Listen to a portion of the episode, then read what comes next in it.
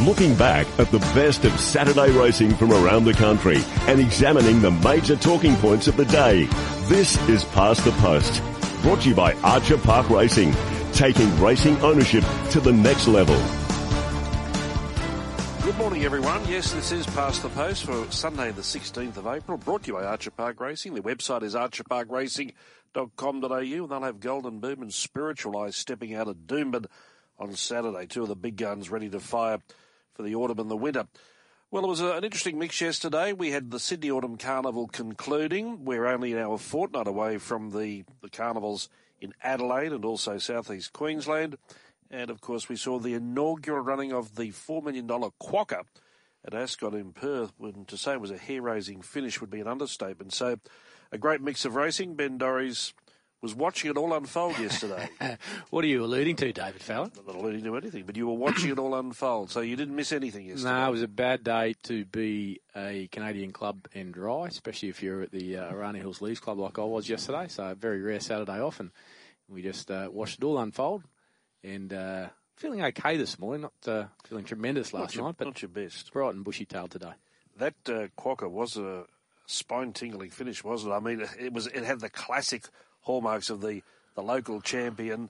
We knew she was going to be back, maybe not that far. We'll talk about this later, but flashing home. And I think if you put it to a vote, I think more than less would have thought she might have just got there on the line. Yeah, she didn't lose anything in defeat, did she? Unless you're back to you have lost something, I guess. But she's a rising star if she's not a star already. Had a bit of everything yesterday, didn't it?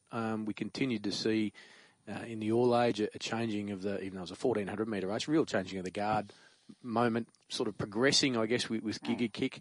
Giga Kick and I Wish I Win now clearly the two best sprinters in Australia and in Brisbane. Prince of Boom laid down a bit of a marker for the Winter Carnival. Yeah, certainly did. We'll profile Royal Randwick first, as we said, the last day of the Autumn Carnival. And it's been a great carnival. We'll probably talk more about that tomorrow on Press Room with Ray. But Eagle Farm, I thought there was a lot to come out of yesterday, so we've got a few guests lined up there. We'll dig deep into the Quokka, and we'll also have a look at or listen to the feature race at Morpheville yesterday. So plenty to get through. And let's go to the first of two Group 1s at Royal Randwick yesterday. This was the All-Aged, and Giga Kick was the $2.90 favourite. Here's the replay. Approaching the turn, and Marquin really letting Lost and Running gallop. He's out by 6 lengths now on Marzu. Zaaki moves up on the outside. Electric Girl stoked up the fence. Bandersnatch deeper out. Giga Kick getting to the outside. 10 off the lead. Lost and Running comes up the riser. Healthy leader by 4 lengths on Zaaki. Giga Kick down the outside. Marzu the inside, and further back to Cascadian. Giga Kick sustaining the run. Went up with Zaaki. Giga Kick and Zaaki 2 lengths away then to Bandersnatch and Cascadian, but Giga Kick's got a strong kick, and he goes home in the Group 1, a big winner. Giga Kick by 2 lengths in the All Age Stakes. Zaaki trying to cling on for second in a photo with Cascadian. Clear from Bandersnatch, Jackano. Further back to Ho-O Amazon, who had a wide path. Further back to Marzu from Colding, Rockin' Horse. Lost and Running got very tired, and Electric Girl was last to finish. What an extraordinary horse Giga Kick is, and what a great boon this is for Australian racing. He was having his 9th career start yesterday. He'd already won the Everest at his 5th race start, and there he was winning his first Group 1 there yesterday in the All-Aged. Going to a new frontier, 1,400 metres. No favours afforded in the run, back second last, had to sustain a long run, and too strong for them. Outstanding performance. Absolutely outstanding, and incredible to believe, really, considering Giga Kick's already a household name. That was his first Group 1, and his trainer's first Group 1 as well. And his trainer is our first guest, and we're very fortunate to have him this morning, Clayton Douglas. Clayton, good morning. Congratulations. Good morning. Thank you for having me on. And you must pinch yourself. I know it's an old expression. You must pinch yourself sometimes when you think, I've got this horse, he's mine. Yeah, I do. Absolutely. Yeah, just to see the rise of this horse. Obviously, he was unbeaten heading into an Everest and was able to win the Everest and to come back in the autumn and tick off that Group 1 box. It's unbelievable. So, high-class galloper, and hopefully he can keep on improving. I read one of your post-race quotes with interest, Clayton. You said basically you feel this horse is so good you could train him for just about anything and he could probably win it, even a Cox Plate. Yeah, look, he's a bit of a freak, this horse. I feel like that's about right. you know, Anderson, I asked him to do. He just seems to step up to the plate. He never disappoints. So, you know, obviously a bit of a figure of speech, but yeah, look, he's obviously a horse that's, you know, he'd do anything for you. He goes to battle every time. Every time he goes to the races, you know he's going to run well, and he's done that all preparation. So to be able to come out on top yesterday, it was unbelievable. Take us sort of inside his story a bit. What makes him so freakish? Like, what makes him so good? I mean, different horses have different attributes, big lungs, you know, hulking frames, whatever it is. What is it particularly about Giga Kick that stands out, do you think? He's just got a will. He's got a lot of will to win. He's very competitive. You know, it was the first time in the TJ the other day, a horse had come from behind him and got past him in a start in 8 runs. You know, he rounded that field up yesterday, and I don't even know if he was hit with a stick. So he's just a very, very competitive horse. He's, you know, got a beautiful gallop in action as well, which obviously he's a horse that breathes very well and relaxes and gives himself every chance. So don't really know the answer to why he's so freakish, but he's very good, and I'm happy to have him.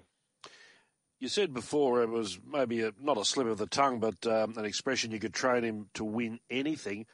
I don't think that statement should be overlooked, because going into yesterday's race, the all-aged, it was 1,400 metres. And, you know, when you're doing form on a race, there's a lot of questions you often ask. And I think it was a fairly legitimate question to say about the 1,400 metres. But I think most of the form students thought there'd be no drama with it. Well, there was no drama at all. But looking back at the win, as I said, he came from second last. I estimated about the halfway mark. He was 8 to 9 lengths off the lead. So Craig then embarked on a 3-4 wide run. So he had to sustain a long run, and he was strong at the end of 1,400 on a testing track. If you look at that race in isolation, you would say to yourself, well, there's a horse, he'll run a mile for sure. Yeah, absolutely. Yeah, you're exactly right. Obviously, it's just, he can sustain a good gallop, and you know, every time he's got into a high-pressure 1,200, he's been so strong through the line. And you see again yesterday, he was able to settle back and, like you say, have that big sustained run and keep running through the line. So, yeah, you know, he could be a horse that will potentially, you know, yeah, probably, like I said, do what I needed him to do. And he's such a good sprinter at the same time. So he's a very, very versatile horse at this stage. To be fair, what you want him to do is win another Everest. That's at 1,200 metres in October. But I suppose the question that I'm going to put to you now, and it's an important one because we're broadcasting out of Queensland, and Giga Kick is now $2 favourite for the Doomben 10,000 in a month's time. Will we see him here in southeast Queensland? Yes, we are likely to see him. He's going to have a pretty quiet week. If I'm happy with him, we'll be looking to go to the Doomben 10,000. So I'll probably know more in a week's time. But yeah, that is his next target if we are to see him again this autumn. And would that most likely just be a one-hit sort of Queensland campaign, bearing in mind you've got big fish to fry in the spring?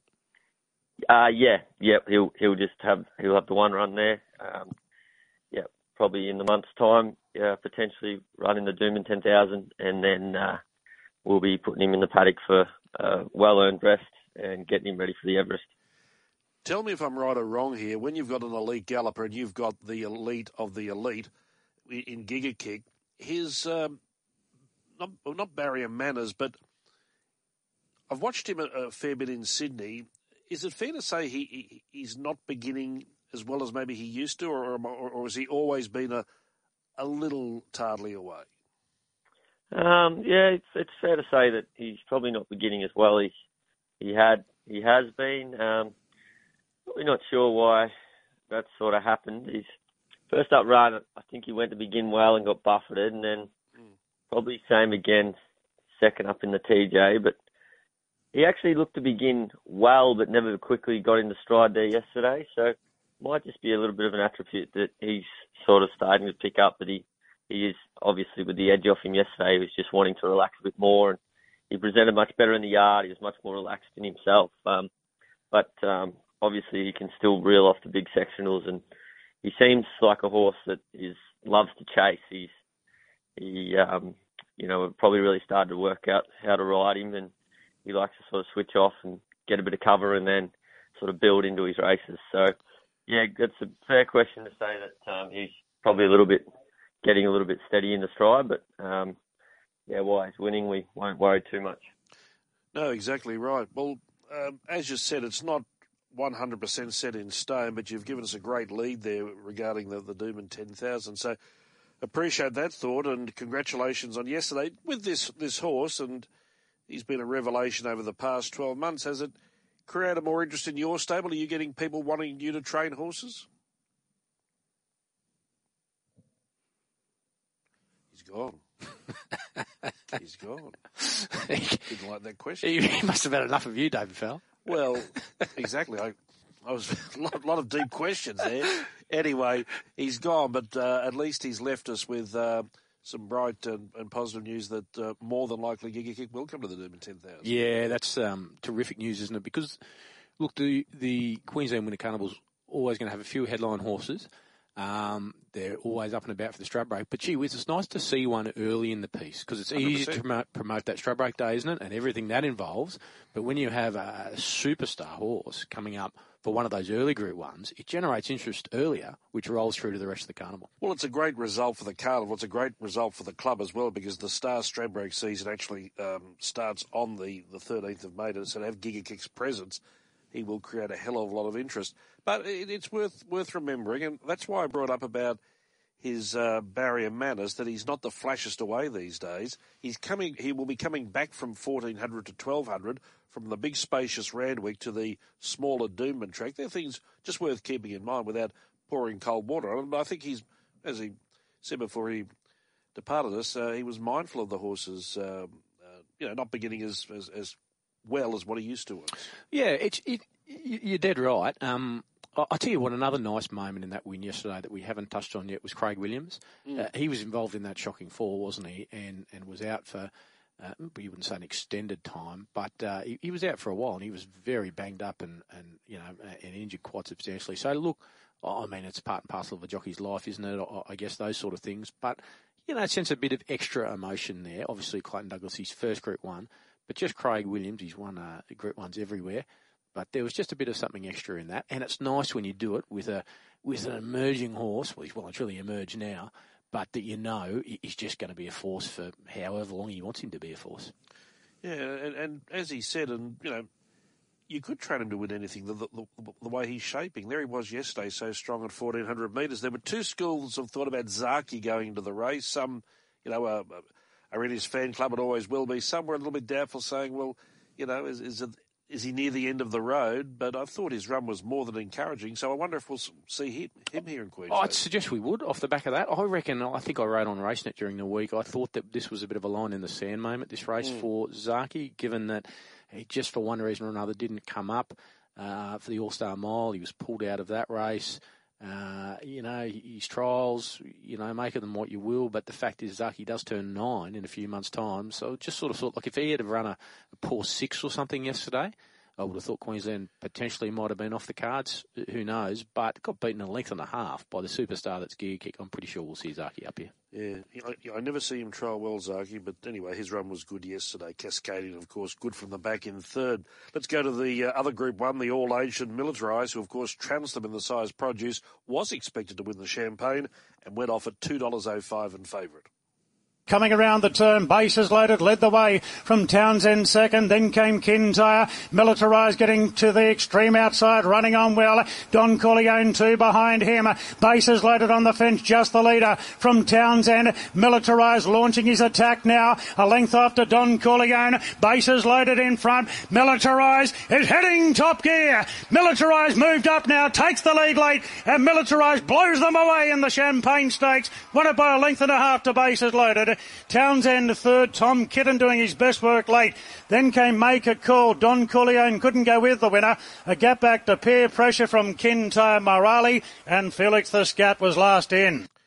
That was the middle pin of a riding trouble for Joe Moreira, and Militarised winning as expected. He was too strong for them, so He takes the Sires Champagne Double, and Chris Waller takes the Sydney Triple Crown, the Slipper, the Sires and the Champagne. Yeah, everything's gone right for Militarised since he was wiped out in that Slipper. Everything went wrong in that race.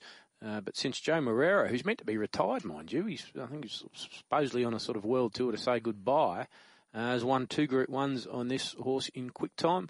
I'll pose a question to you.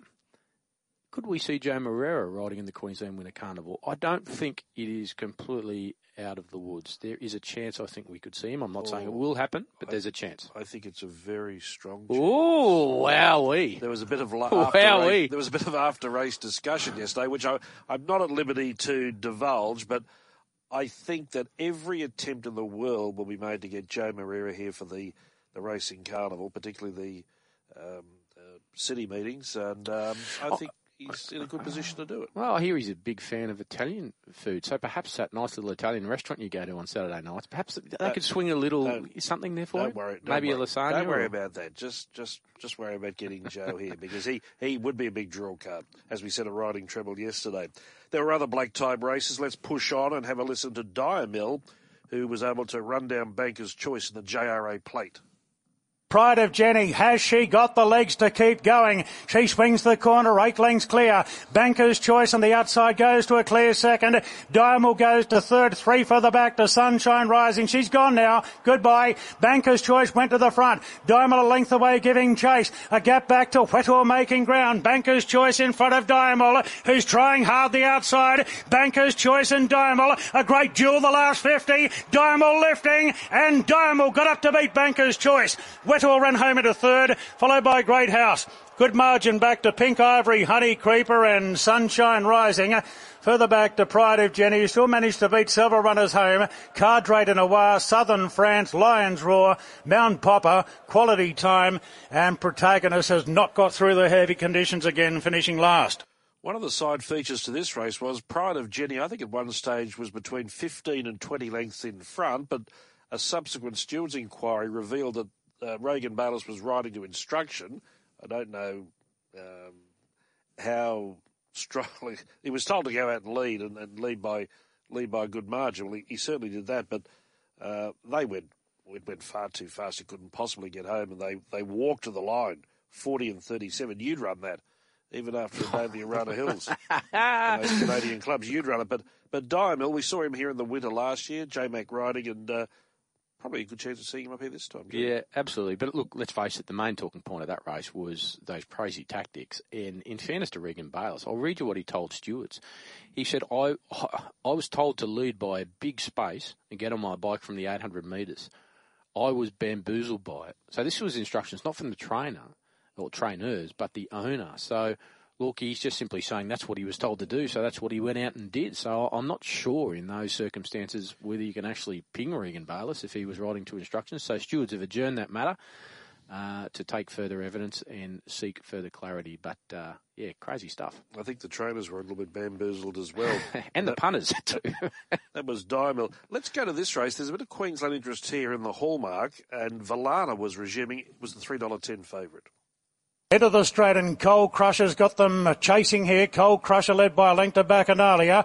Being stoked up now, Valana in third, starting to wind up. Further back to Rangers, one paced, and Waihaha Falls making some ground. Cold Crusher is the leader. From Valana, the favourite, starting to hone in strongly. It's Valana going past Cold Crusher now. Then Waihaha Falls, but Valana, the favourite, edges clear for a big win in the Hallmark Stakes.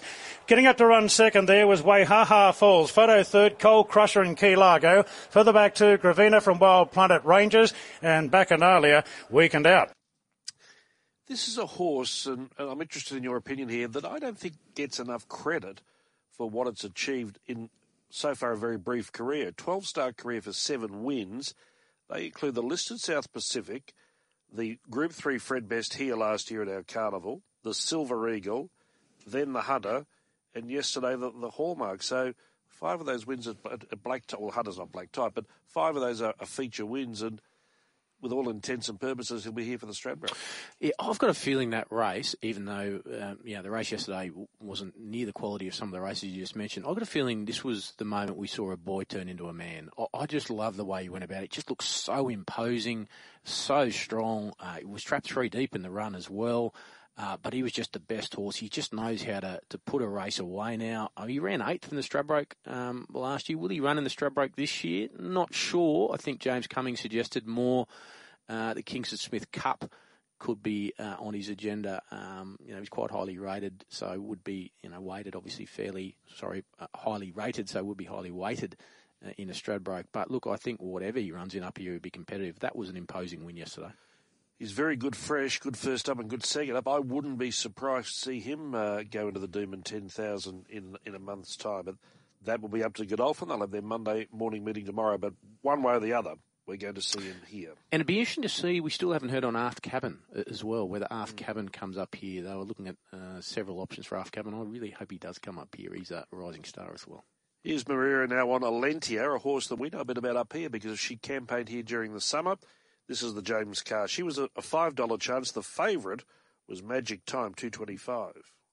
Racing to the turn, Portray in front, narrowly from La Patrice, Magic Time seeing plenty of daylight before the corner, then came Valencia from Opal Ridge between runners, just being pushed along as well Opal Ridge, and they straighten up now, and Portray coming a few horses off the fence from La Patrice, now Magic Time being stoked up on the outside, Valencia going up the inside, Opal Ridge isn't doing enough, it's Portray the leader, from Magic Time the outside, Valencia the inside, La Patrice, Opal Ridge is flat out running a place. It's Portray in front, but up the inside, Alentia. Alentia takes the lead near the shadows of the post, and Alentia beat Portray. Magic Time maybe third in front of La Patrice and Opal Ridge on the outside. A gap to Renaissance Woman, and Sumatra was last to finish. I called her when she won her maiden at Doomben in the summertime. It was an outstanding maiden race, and then she trounced them into Class 1 at Eagle Farm, so she had a big rap on her. Went to the Gold Coast during the carnival and maybe didn't perform as well as we thought she might. That was in, I think, one of those Rising Star races. Then had a break, won at Hawkesbury on protest and handling that heavy track yesterday. So she's the veteran of 5 starts and she's only been beaten once. Yeah, Joe Moreira just stuck to the fence. Was the winning move. I've got to say, Opal Ridge was terribly disappointing, I thought, and just couldn't really stay in contact. But, yeah, the win of Valencia, nice advertisement too, I guess, for Chris Waller's Queensland stable, isn't it? Just starting this girl up here, finding her feet. I think she had 3 or 4 runs up here, so terrific advertisement. Sometimes we see the old stages coming up here, don't we? Those horses that can't, necessarily win a race in Sydney, at metro level, they come up here, Wallace horses, and do the business. But it's nice to see a young horse like this finding a feed in Queensland and going on to win a race like this yesterday. And she's only going to improve. And she'll probably be here as well, by being only light into her preparation. Now, let's go to one more replay. We'll go to the Frank Packer Plate. It was the first race of the day, and Osipenko was the $2 favourite. 410 metres to go. My Truth still in front by length on Pericles. Osipenko wandering a bit under pressure as Williamsburg tries to push out. Osipenko tries to push him back in. A bit of argy-bargy here, and Pericles is the front runner. From Osipenko the outside, given the cue by now by Nash Rawilla, and Osipenko trying to get the upper hand from Pericles has done so. And the first favourite's home. Osipenko won it by length to Pericles, who certainly the winner wasn't going to let the third horse out, Williamsburg, who was doing its best work at the end, and they beat off Ain't He Grand, and the leader, My Truth, weakened right out to finish last.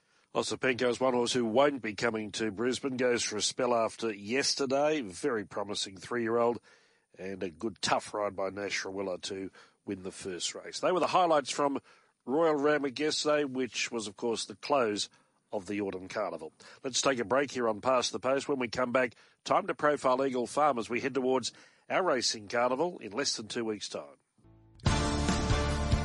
You're listening to Radio Tab's Past the Post with David Fowler and Ben Dorries. Good day of racing at Eagle Farm yesterday with 9 events. The last 2 races were the listed features. Let's go to the first of them. The second of them. This is the Ascot Handicap. Outstanding betting race, but the best back runner in the end was Rothfire. He was at $3.40. Up by the 600 metres, Prince of Boom, Rothfire and Zoo Style, 3 wide, having a torrid run. Centrefire trails the trio. Fifth into the bend was Bandipur. Then Garibaldi, Emerald Kingdom. Jesui Bell on her way forward. Then came Sneaky 5, Soxagon, Alpine Edge not in it, and Start on Ace too far back. Prince of Boom and Rothfire from Zoo Style trying to reach them. Then Centrefire and Garibaldi getting up near the inside. Prince of Boom is still the leader. 100 left to run. He's got a margin. It will be a winning one. Prince Prince of Boom, brilliant first up, beats Rothfire, Heathcote, Quinella, third over the line, Centrefire, Star Tonnes may have run fourth, not far away, Emerald Kingdom, Sneaky Five in a bunch with Garibaldi, then Bandipur, Alpine Edge, Zoo Style knocked up, had too hard a run, and Jesui Bell and Soxy got out towards the tail, and Prince of Boom has thrashed them. Certainly did. He went straight to the lead and was never headed. There was a margin there, 3 lengths, beating his stablemate Rothfire, who sat outside of him for the entire trip, and Centrefire, who trailed that the speed, was able to get into third. Emerald Kingdom was very good in fourth as he prepares for the Archer in 2 weeks' time. Zoo Style having a very hard run, finishing midfield.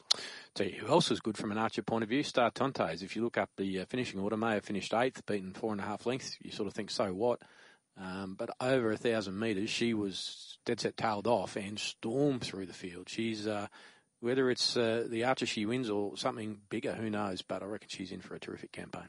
Yeah, it was funny with Star Todd. I was in the call there. I said she might have run fourth. The fact that when I got to them after the line, she'd passed those horses so quickly. She probably was fourth by the time you looked at them. About 10 strides after the line. But Prince of Boom, he wasn't good in Melbourne. He had 3 runs there during the spring, but he bounced back yesterday. And I think the market told us that was going to happen.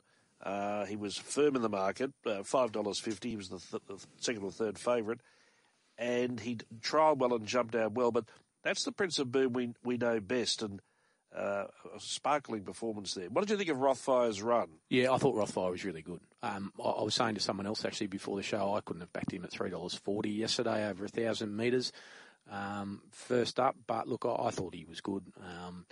Showed he's still got it. I suppose there were a couple of little question marks after what we saw in Perth. Rob Heathcote blamed that on the firm track. Maybe he was right on what we saw yesterday. He's only going to get better throughout the prep.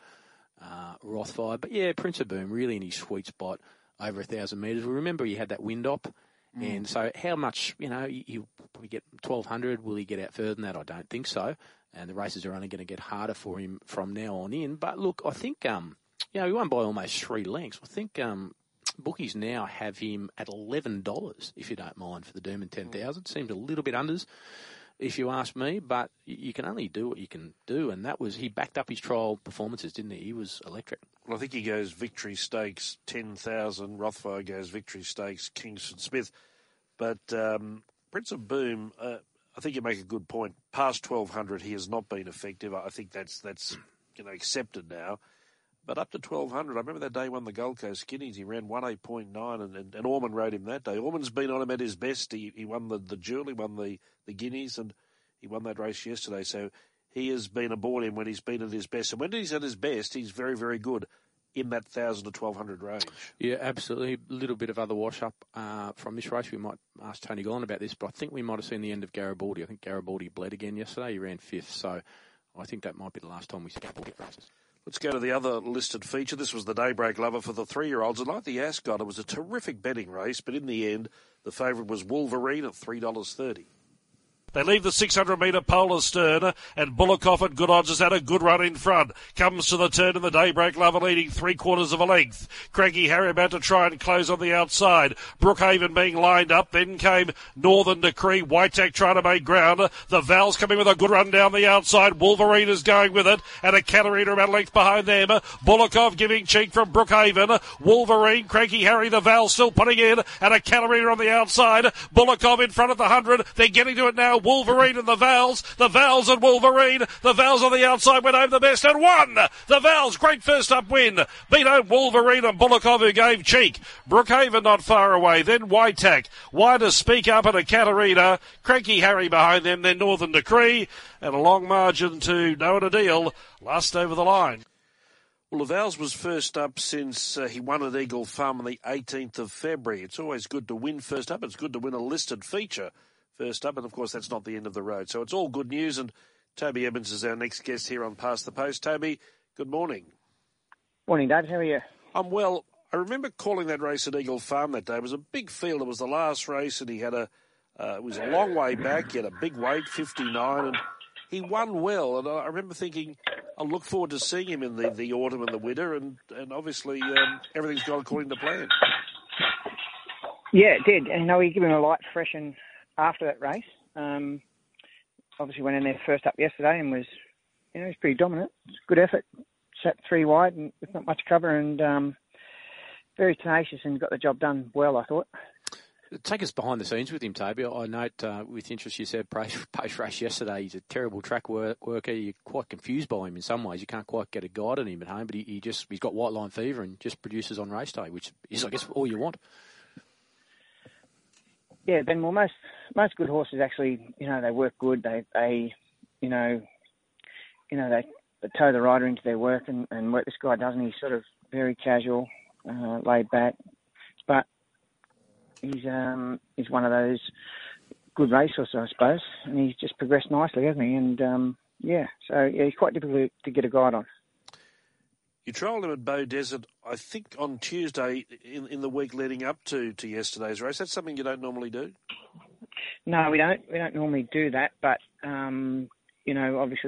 obviously we've got the mile race in 2 weeks' time that I thought we needed to be fit enough. If he got beaten that one yesterday, that was fine. But I just thought the trial, even though it was 4 or 5 days out from the race, was just going to bring me a fair way head and fitness for the fortnight's time. And then the race yesterday obviously would top him off. So, yeah, that was the idea of that. Mid-race yesterday, or even early in the race, like I know I often watch you watching your horses. You sort of ride the emotions of them. You must have been kicking cats when he was wide and thinking this is now day to day. Well, yeah, you get that feeling, you know, like he's first up, you know, and he's travelling three wide, no cover. You're sort of thinking, okay, it's happened. You know, sometimes it can happen in small fields with no speed. You know, I did ask Jimmy to make him begin because he didn't begin for him when he won on him at his last start over a mile. He sort of come out quite slowly and got back, but he gave him a beautiful ride through on the fence. So I just wanted to be mindful with a small field with not much speed to make sure he began, and he began a bit good and put himself there, and then got stuck there. You know, obviously Mallion, I think it was Chris Lee's horse, sort of got him posted there, and Jimmy got stuck out wide. But he, to his credit, he sat wide and finished off strong. So it's an ideal progression to the Guineas, 1,600 metres at Eagle Farm in a fortnight's time. Say if he performs, you know, really well. Say naturally the win's the best result, but say he performs really well. What plan have you got in mind post the Guineas? I suppose you get a good guide where we're at, because, you know, the big boys will be in town for the Guineas, I would think. So we get a good guide as to where we're at as far as how we measure up with those type of horses. So I suppose if you ask me that question after it, I'll be able to tell you. But looking forward, if he performs well and runs well, we would think about stepping him out to like a Grand Prix or something, heading towards a derby. But there's also that option of nominating for the Stradbroke, who races well there, coming back off him a bit, freshening him, and with no weight, we could get him into a race like that if. And that's possible, you know. This pie in the sky stuff. If he's just he's hard to guide, you know what I mean. Hard to get a guide on, and I suppose ratings and numbers will let us know that. Yeah. You're 100% right. He is hard to get a guide on because we don't know how good he might be, because he keeps winning, but they've been sort of low key races. I get all of that, but yesterday was another step. It was another bar to jump over, and he's been able to do that. So. While he's winning, you can't ask for anything more, can you? No, that's right. And you know, we took this horse off at Rockhampton, by the way. We took him all the way up there because he wasn't showing that much, and he got the job done there, and then he progressed again, and you know, he was average at his first run of last preparation. Then he went, you know, he strung those wins together. But he, as you mentioned, he does. The minute, if you raise the bar a little bit, he's so tenacious and. Whilst they didn't run flash time yesterday, he got the job done. I think if they would have run along a bit quicker, he probably would have got the job done as well. So I don't think it can take much through times with this horse, particularly. I just think he, you know, the better the class horse, the better he'll perform. What did you make of Alpine Edge yesterday, Toby? He was in the market in the Ascot, beaten, you know, a substantial way. He's obviously got a slot in the Archer. What was there any excuses for that? Was there anything in the wash-up? And what's the plan now, onwards and upwards? Yeah, well, he went around with three shoes on. Actually, he stumbled going out of the enclosure and pulled the front left shoe off. We didn't realise that until he came back, but subsequently we were out where I watch the races most times is out on the outside fence of the there where they do go out of the enclosure, and we spotted this shoe, on the ground there, just on the course proper. And I thought, oh gee, I hope that's not that horse, because he did stumble going out, and I was quite upset about it, because I thought, you know, someone should have seen it, possibly noticed that he didn't have a shoe on, and they didn't, and he went around with three shoes. So he's left front, he didn't have a shoe on, and that's not ideal, especially for a big heavy horse like that. He's a big heavy guy, and that he went pretty well considering, put it that way. Yeah, so he's still right for the Archer. Yeah, he's fine. He's come home with the shoes there. We got straight back on. He's walked out quite sound this morning, so we'll, next couple of days we'll make sure his foot's 100%, and he'll be good to go. That race was never right for him yesterday, and one thing we tried to get a decent race, lead-up race for these horses put on, but they said that Racing Queensland decided that race was the ideal lead-up, obviously, to a race like the Archer. But, that tempo is always going to be too quick for my horse. There were two schools of thought about that race yesterday, the Ascot Handicap. There were those who said 1,000-metre horses are 1,000-metre horses, the speed runners will dominate. There was the other school of thought saying, oh, they'll go so hard the backmarkers will sweep home. But I tend to think I'm in the first category. 1,000-metre horses are 1,000-metre horses, and it's just too hard for those backmarkers to get to the race. Yeah, especially at that level. It's that horse of mine he would have ran on and ran well. He did run on and run well in his first up run last time at 1,000 as well. But they're not going to be able to beat those fast horses. Like Prince of Burn's a high-quality horse, and a short course. He's very good at that short course. My horse isn't. And a number of those horses yesterday, they've gone around in that race. They're never going to figure in the finish, and they're going to look quite disappointing. Mm. But you can't take much out of it. You just got to trust your horse and move on and get to the right tempo where they're going to be competitive. One question before you go on a broader point, because we haven't spoken for some time. The poly track at the Gold Coast has now been in operation almost 3 months. Is it a better track, a more effective track when the weather's cooler? It will be. Yeah. I don't think we've quite got it right yet. I think maybe it's taking some time to consolidate and settle down. It's interesting. Peter Robles here now, and they've got the same track at Randwick, and he tells me it feels completely different underfoot, when he rides work, obviously, and he said it feels completely different.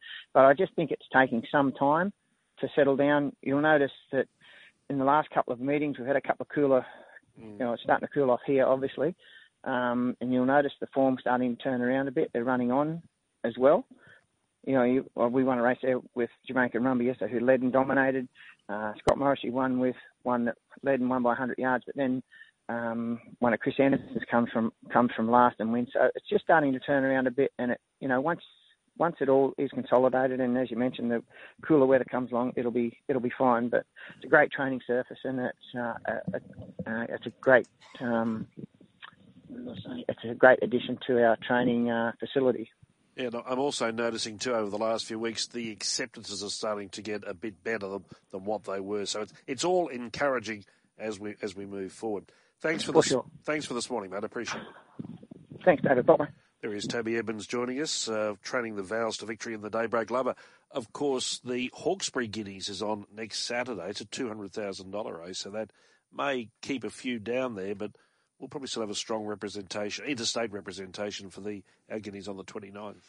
Yeah, the travelling army's about to arrive, aren't they? The interstate raiders are going to come thick and fast in the next month or so. And Tino, a lot was expected of him yesterday. Putter certainly thought so. He was heavily back, 260, 20 minutes before the race. He SP'd at $1.90. Here's the replay. Extremis turned into the straight in front and tries to skip away. From on the outside, Moe's Crown and Acrobatic. Antino, he's hunting the rail and he's making good ground.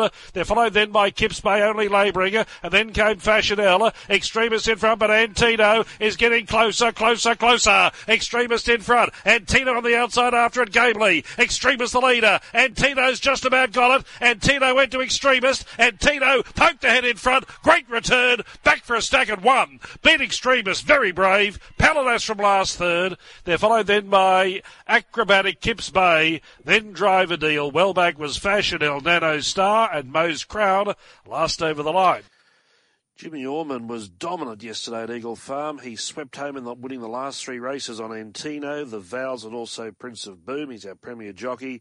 Tony Golden, of course, is our premier trainer. And Antino, going into yesterday, first up, ambitious plans for him, how they do it, where they plot the path to get to the Stradbroke remains to be seen, but it's quite appropriate now that his winning trainer's on the line, Tony Gollan. Tony, good morning. Yeah, good morning, guys. Well, I'm, as I said yesterday on the preview, I'm generally brought kicking and screaming to the table about hype on horses, and maybe I've just been brought a little bit closer after yesterday. But the point I was trying to make yesterday, and I've copped a bit of criticism for this, is that I believe what I see and what horses beat. And I know you can only beat what's there. I get all that. So the potential, the progression, the upside, the boom, I can never really equate to that. But I think you were sort of half on my path yesterday or in any pre-race interviews when you said, you know, today or yesterday was another level and he has to do that first. Yeah, true. I mean, we talk about, you know, the big race like Stradbroke, et cetera, but he's a long way off that yet. He's obviously a very talented horse. He should be unbeaten, but you're right, he hasn't ran super times or won big margins and things like that, but he's probably not that style of horse. And yesterday was definitely a step up. It was a good quality class six, but it was still a class six nonetheless. So there's a lot of water to go under the bridge if we're going to get to what our ultimate goal might be. Whether we get there or not, look, the rest of the carnival is going to tell that tale. Do you look back and I know TikTok Queen's a good horse, but do you look back at the Gateway now and think, geez, I wish Antino had have won that day and got a golden ticket into the Stradbroke? I look back at the Gateway, you know, 30 seconds after I passed the post and felt the same way, but it just is what it is. She got the job done on the day, you know, and that's the good thing about that race, the Gateway. It's a unique concept, not all that old, as you guys know, and it just allows that horse to that free run into the Stradbroke and certainly takes the pressure off trying to qualify. Because the Stradbroke's such a unique race. You've got to beat the handicapper, you've got to have the right horse, and then you've got to be good enough to win on the day. So try and get all those things right in one preparation and get it to happen is not easy, and that's why it's such a good horse's race. By winning yesterday, and they'll probably add a point or two on ratings-wise, he'll probably get to about mid-80s in the ratings department. Can you reveal this morning what sort of path you're going to plot to try and get to the Stradbroke? Yeah, I've probably got to be a little bit cautious as far as where I think I can go. I'd love to go to the old Prime Minister's Cup or ATC Cup, I think what it's called now, the Sunshine Coast this year. I just got to hope I can get in. I'm still probably just not quite high enough yet to get in, depending on how deep that race is. That would be my next goal if I was to get there. I'll have a backup option as well, a restricted race around that time period as well, just to keep me in the right leg. That carnival's quite unique. You've got to sort of stay on the right leg with these races. If you don't, you can get really out of kilter quite quick. So yesterday was the first bit of the puzzle, but you're right, his rating's still quite low. He probably hasn't had the right to be in those sorts of races yet. His rating's not probably quite high enough, but if I can sneak him in, that's his path. And, of course, it also represented your 100th Metro winner for the season, Tony. It's quite an achievement. And I know you've got a million premierships to your bow and all sorts of big races, but that must hold a special little significance, it's especially, you know, so relatively early in the season. Yeah, 100's been a goal of mine now for quite a few years. I remember the very first year we got it. It was something we were particularly proud of as a stable. It requires a lot of hard work. We only have 90... you know, boxes here at Eagle Farm, so it's more than a Metro winner a box, which is not easy to do. So it was always a good goal, and we try and achieve that every year if we can. Some years we don't get it, other years we do, and we've got it in our quickest time so far, and we'll see what the rest of the season brings. But, you know, it is something at the stable we're very proud of. It means that we're doing a good job turning horses out in the right races, in metropolitan races on Wednesdays and Saturdays, and that's what the stable's, you know, sort of important to us.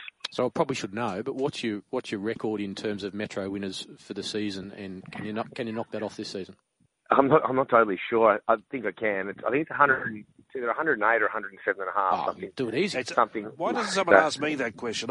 This was my bold prediction at the end of last year. People saying, "Oh, the world will fall down, and there'll be this, and there'll be that, there'll be World War III." I said my bold prediction is Tony Golan will beat his metropolitan record of 108.5. Jeez, you know how to suck up to it, Blake, don't you? I've kept banging on about it. He blows up the trainer about it. Says, "I don't want to talk about that. I'm not interested in it." Yeah. He's bloody trained 100 winners, and there's still April, May, June, July to go. That's probably something I should have known, but anyway.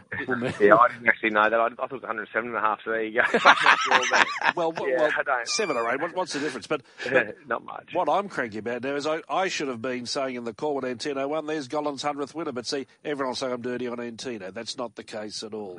I just want to ask one more question about this path. You talk about that old Prime Minister's Cup. You're right, it's the ATC Cup. That's on the 6th of May. Would you go to the BRC spread on the 20th? Well, that's the ultimate one, really. So it goes from the ATC Cup to the BRC Sprint. The BRC Sprint's ballot free. Yep. That's our next free entry. So, but I've got to earn the right to get in the BRC Sprint. It's a Group 3, and that ratings point to be a bit higher. So I've really got no room for error this carnival with him. And I'm glad we started off on the right foot yesterday. But the next race, or two in particular, are very important. And if you can tick those boxes, then we can really get excited about June. Your Ascot Handicap runners ball, Zoo Style and Garibaldi. What did you make of Zoo Style? And I gather we've seen Garibaldi for the last time.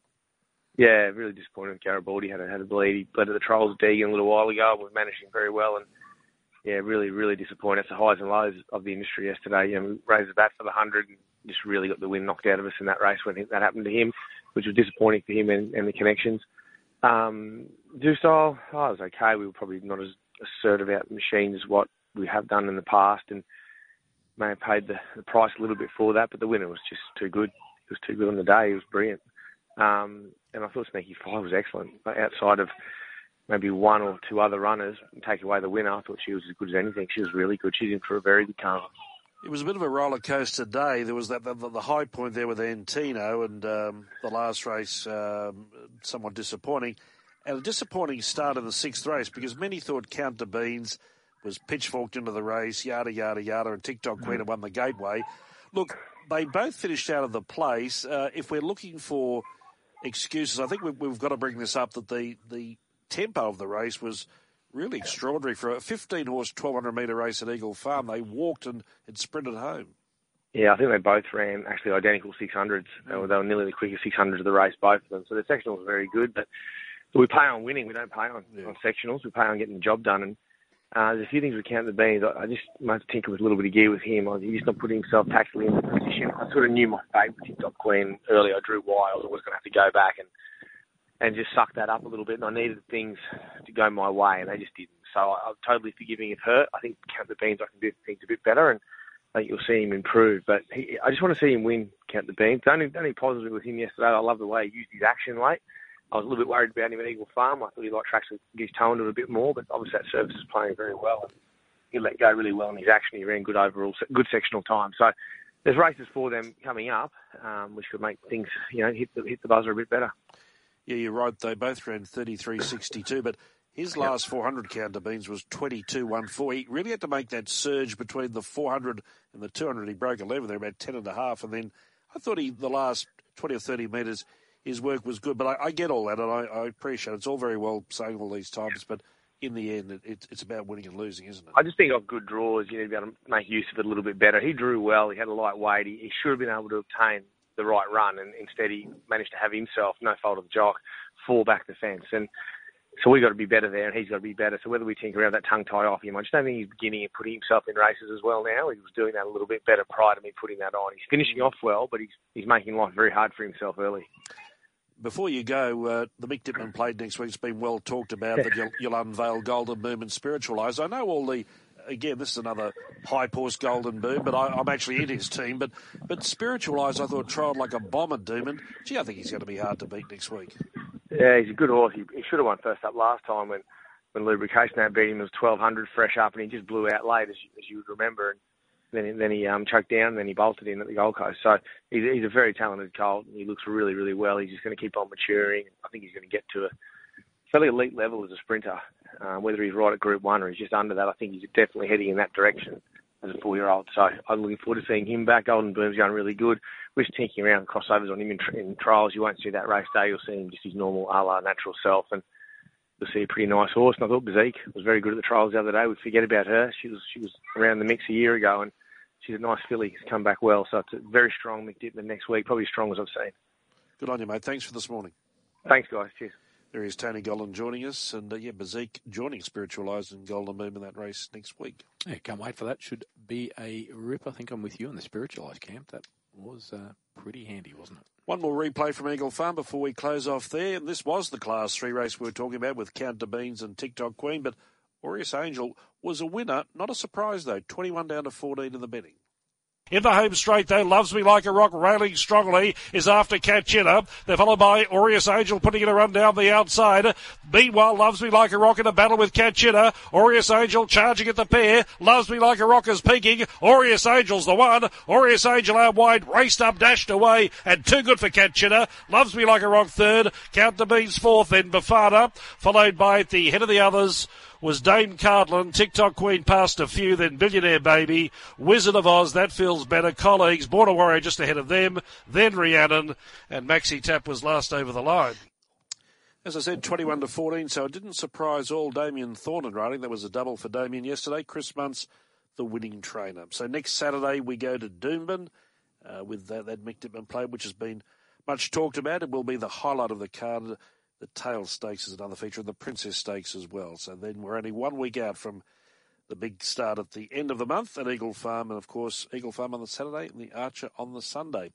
Let's turn our attention now to this slot race at Ascot in Perth, the Quokka, and Amelia's Duel drew the outside gate and was stone motherless last in the run. Here's the replay with Darren McCauley.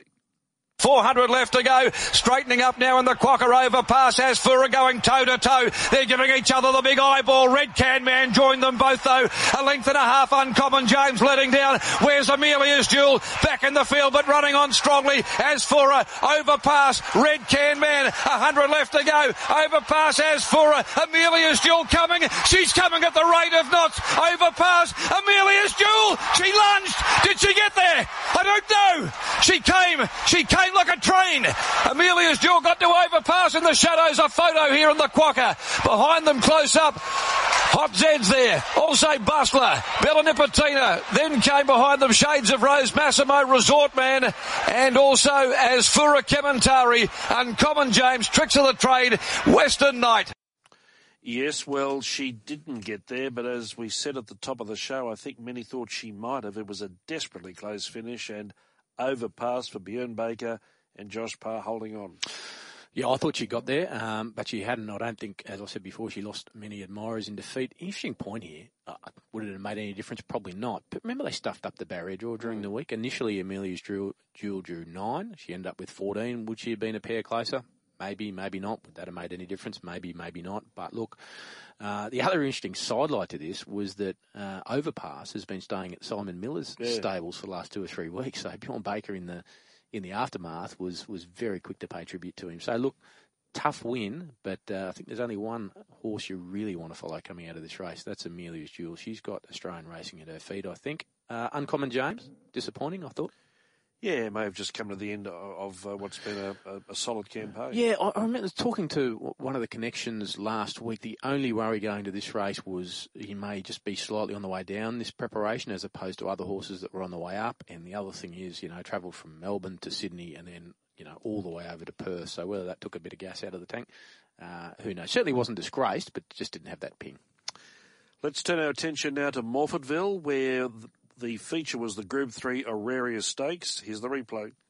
They're heading for home in the Auraria Stakes and the leader November Falls. Quickly, Let's Be Frank Baby is joining in. Amphina's coming with a run. Jenny Lala, Aruga Mama, then Rich Result, Let's Be Frank Baby and Jenny Lala. They scream to the lead. Jenny Lala went past Let's Be Frank Baby. Amphina's running a race. Jenny Lala in front from Amphina. Let's Be Frank Baby, but it's Jenny Lala. Mara and Eustace do it again. Jenny Lala wins the Auraria from either Aruga Mama, Let's Be Frank Baby, Amphina ran a cracker, and Raven flew late. Then close up Nakamoto, followed by at the head of the others More Reward, and then a tiring November Falls, followed by Rich Result. Muzu, Kashi, beat a few home, Savsonic, Tottenham Hotspur, Misspoke, and as I mentioned, Born Hustler was struggling when they turned for home. It's finished last. Well, the Arera is a traditional dress rehearsal for the Australasian Oaks in 2 weeks' time, and Jenny Lala couldn't have been more impressive, and jumped up from 1,300 to 1,800, settled back in the field, and then was able to sweep around them and score. It was a big day for Ciaran Maher and David Eustace at Morphettville. They won the Group 3, and they also won the listed Port Adelaide Guineas with a fair Aswivra beating Running on Time. And that'll all head towards the Oaks in 2 weeks' time. Jenny Lala is an $8 chance. Ben Dorries, thank you very much for this morning. Yeah, no, thank you. I've got through in one piece. Looking forward to Press Room tomorrow. I want to have a chat to you about a body of work that I've done, which will be published this week on concussion in jockeys, which I think... without sounding like an idiot, I think it's a pretty important topic. We've heard a lot about it in the footy codes. I'm going to shine a bit of light on it in racing. Look forward to that, and look forward to your company tomorrow on Press Room as well, folks. That comes up on Monday as per normal. Enjoy your day. Bye-bye.